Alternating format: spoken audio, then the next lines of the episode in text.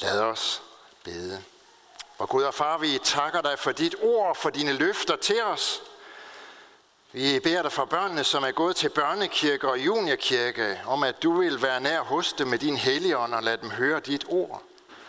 Vi beder dig, Jesus, at du vil give os tro på dig og tillid til det, du har lovet os, når du taler til os om Guds nåde. Amen. Det er det hellige evangelium, skriver evangelisten Lukas.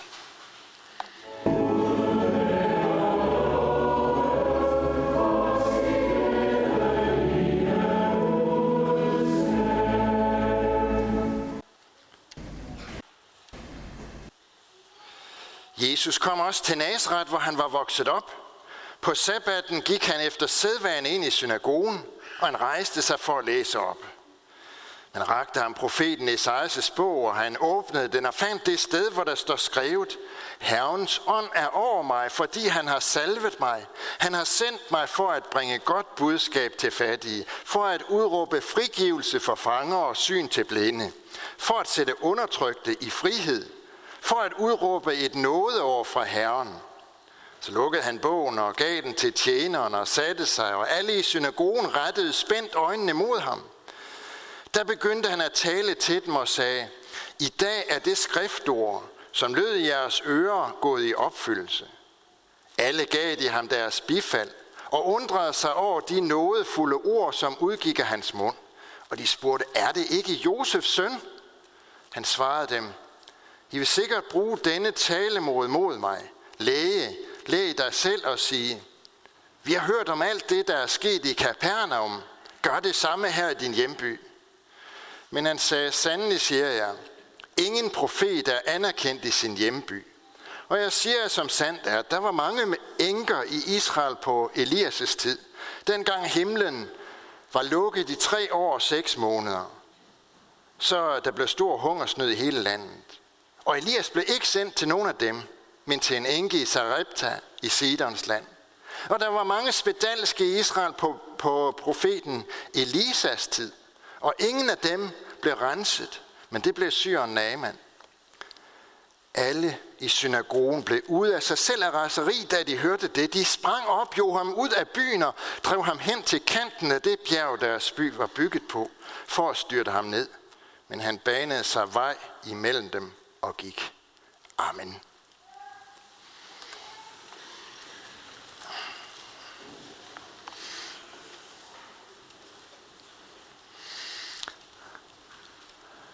Advent, det betyder, at så sker der noget nyt. Vi tænder lys i adventskransen. Vi begynder på et nyt kirkeår. Vi tænder juletræet udenfor ude på torvet. Ja, vi tager hul på den dejlige tid her frem mod jul, som er så fyldt med forventning om det, der kommer. Advent har sin helt egen stemning. Det er ligesom om den helt automatisk tænder for noget i os. Advent, det er jo en forkortelse af det latinske adventus domini, som betyder Herrens komme. Og selvom der er meget kommercielt herop til jul og i adventstiden, og selvom der er nogen, der taler om, at andre, for at være politisk korrekte, taler om en vinterbolle i stedet for en julebolle og en vinterfest i stedet for en julekollektion, ja, så spiller det altså også med, ikke bare her i kirken, men alle steder, at det er Jesus, det handler om. Det er ham, der er Herren. Det er hans komme, som vi markerer, og som er skyld i alt på, sy- på styret.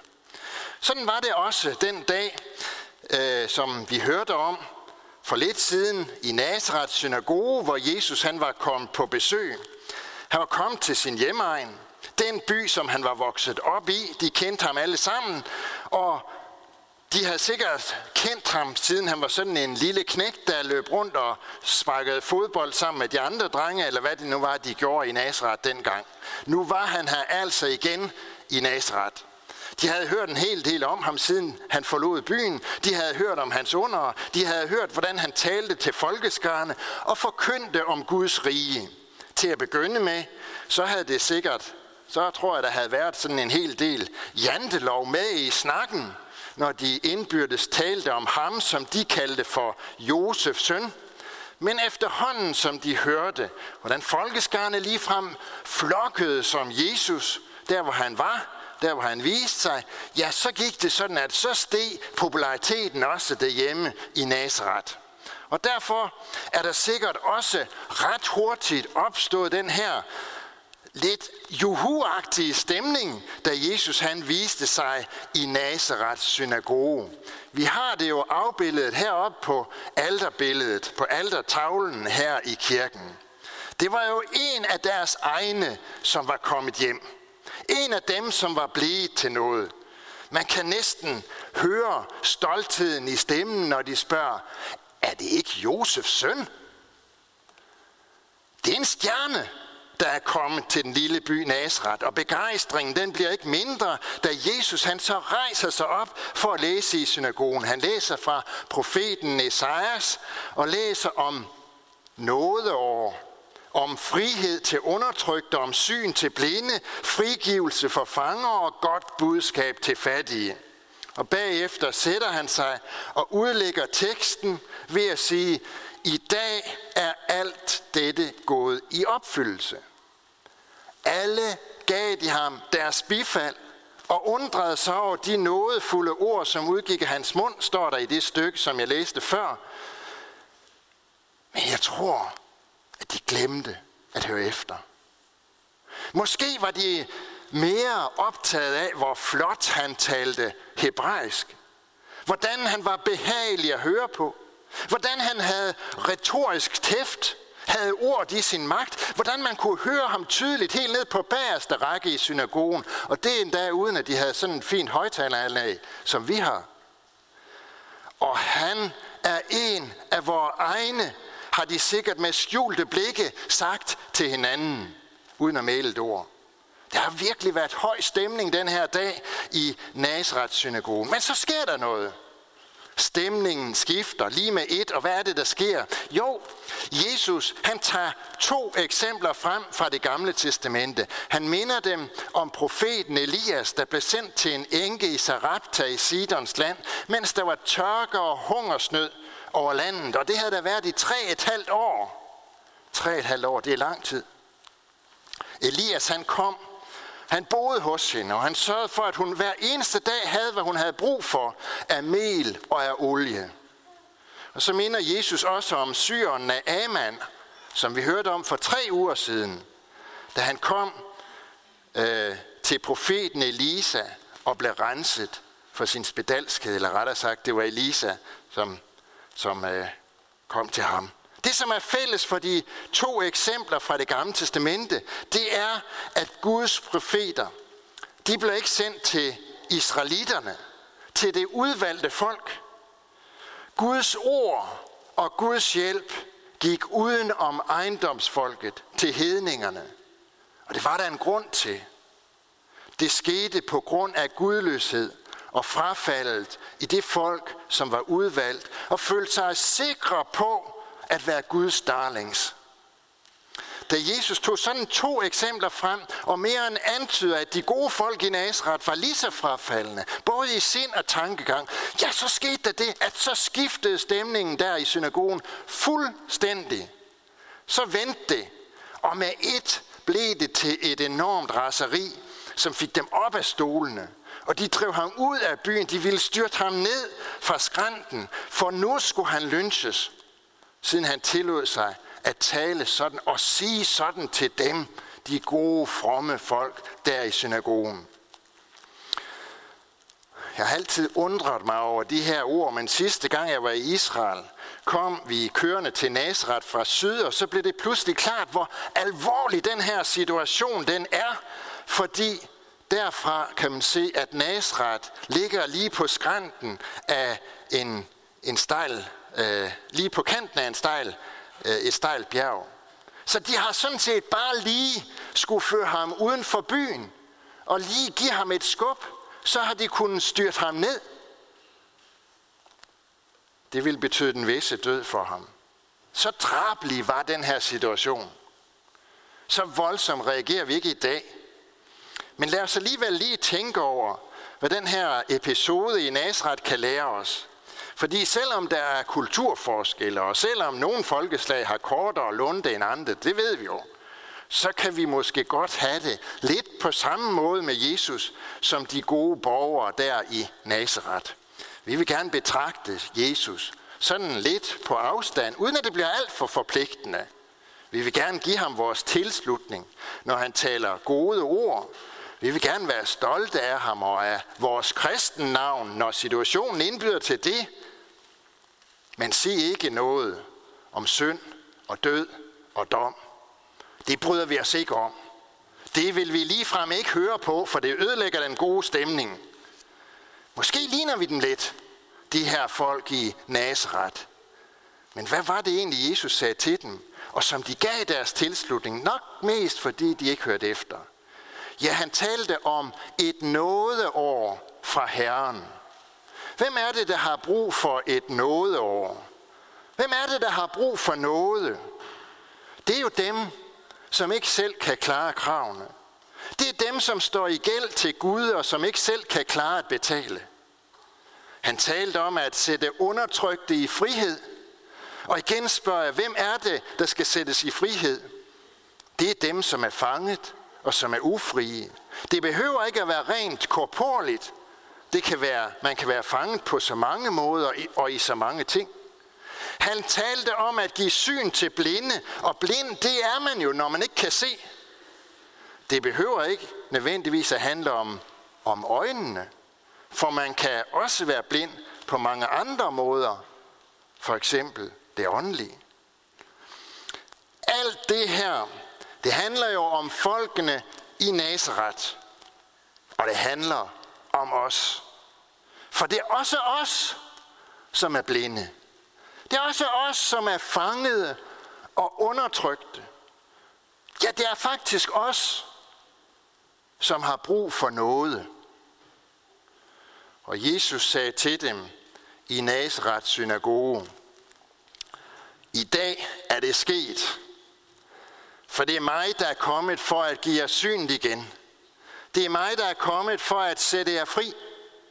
Det er mig, der er kommet for at vise jer noget. Og han gik videre, og han talte om at udråbe frigivelse for fanger og at bringe godt budskab til fattige. Når Jesus taler om det her med at bringe godt budskab til fattige, så kan jeg altså ikke lade være med at tænke på en historie, som jeg næsten tror, vi alle sammen kender. Den handler om Emil, men det er ikke den lille dreng, der blev døbt hernede for lidt siden, men ham her, Emil fra Lønneberg, og dengang han inviterede fattiglemmerne på julegilde. Jeg kan simpelthen ikke lade være med at tænke på den her historie i den her sammenhæng. Emil og hans søster Ida var nemlig, at deres mor blev sendt til fattighuset med en stor ko julemad, sådan at fattiglemmerne de kunne holde en ordentlig juleaften. Og Emil og Idas mor på Katholdt, hun vidste jo, hvad de kunne trænge til. Men så er det bare det, at kommandusen, som er leder af fattighuset, hun æder simpelthen det hele selv. Så juleaften i fattighuset blev, så Guds engle måtte græde over det, som Tumpe Jokum han siger. Da Alfred og Ida og Emil anden juledag så er alene hjemme på Katholdt, og hører om, hvordan det er gået juleaften i fattighuset, så synes Emil, at her må han altså tage affære. Og så lykkes det ham at befri fattiglemmerne fra deres indespærringer, kommandusen for han fanget i ulvegraven, og så bliver der ellers holdt julegilde der i køkkenet på Katholdt. Det fylder halvanden side i bogen at opregne alle de herligheder, som Emil han disker op med fra, fra mor Almas køkken. Der bliver tændt lys på mere end en måde, og fattiglemmerne, ja, de tror simpelthen, de er kommet i himlen og går til de gode sager med en ustyrlig grådighed. Midt under det hele, så bliver Ida jo lidt bekymret og spørger, hvad gæsterne, der kommer i morgen, så skal spise. Men det bekymrer nu ikke Emil så meget, for han mener, de er tyk nok i forvejen. Han er nemlig helt sikker på, at det her det er ikke nogen skarnstreg. Men en god gerning, som Guds engle vil klappe lige så meget i hænderne af, som de har grædt over fattiglemmernes jul så kan vi jo sidde med en vis fornemmelse af, at det kan måske være rigtigt nok, men det kan jo godt ske, at Emils far han vurderer lidt anderledes. Og det gør han også, og næste dag sidder Emil i snedkeværkstedet og snitter en træmand og betaler på den måde for fattiglemmernes julegilde. Når Jesus gjorde godt og sagde, at i Guds rige er der plads til alle, og at han var kommet for at bringe godt budskab til fattige, for at udråbe frigivelse for fanger og give syn til blinde. Når han sagde, at han var kommet for at sætte undertrykte i frihed, for at udråbe et nådeår fra Herren, så var der også nogen, som mente, at det var en skarnstreg. De satte ham ikke i snedkeværkstedet, men de begyndte at snedkerere på det kors, som han senere skulle hænge på, da han betalte vores gæld og sonede vores synd.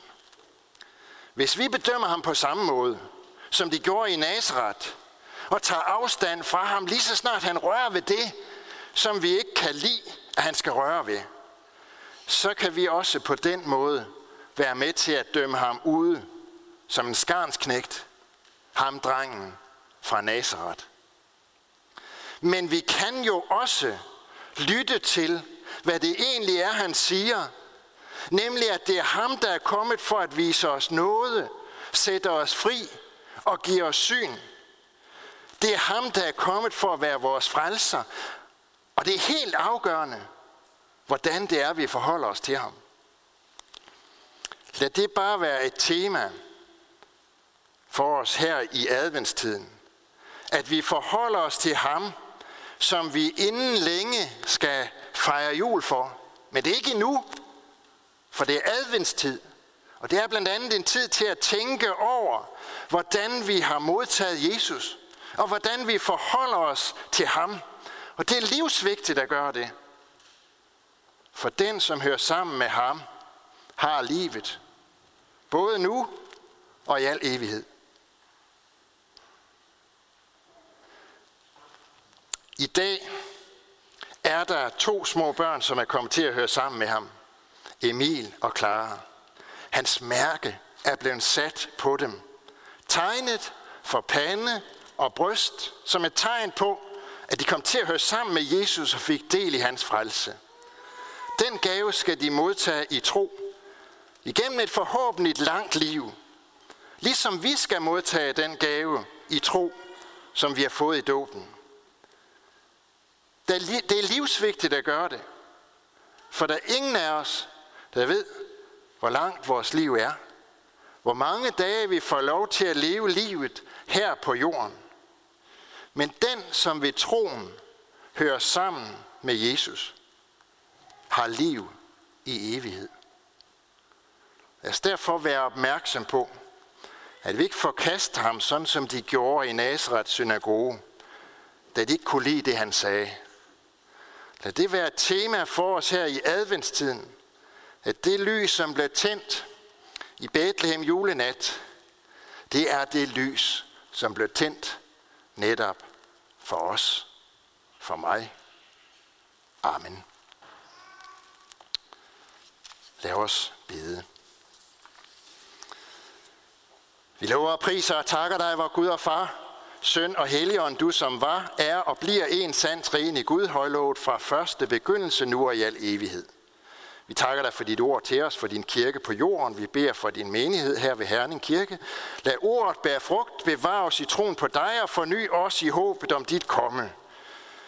Vi beder om din velsignelse over adventstiden. Gør, at vi må rette vores opmærksomhed mod ham, som engang kom, og som engang kommer igen i herlighed, men som også kommer til os i dag. Gør, at vi må lukke lyset og glæden ind i vores sind.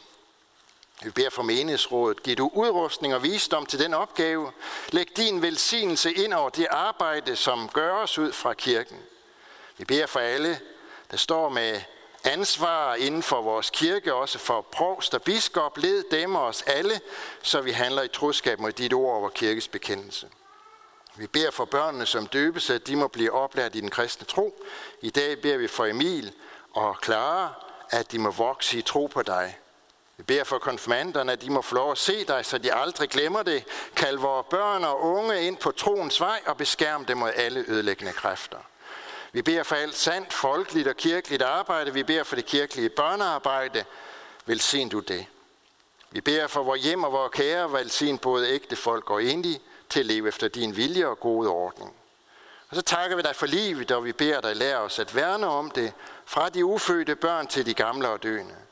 Hvad er hos dem, der har mistet en af deres kære, og vi takker for alt, hvad du har givet os gennem de mennesker, som vi selv har mistet. Vi beder også om, at du vil være nær hos dem, alle dem, som er ensomme, med de syge, de som er i fængsel, de som ikke har noget sted at være, lær os at kende vort ansvar for dem, der lider nød. Alle disse bønder overgiver vi til dig, Herre, og så takker vi dig, fordi vi ved, at du allerede har hørt vores bøn. Amen.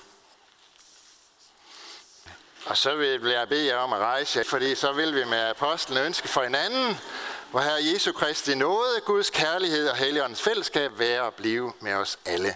Amen.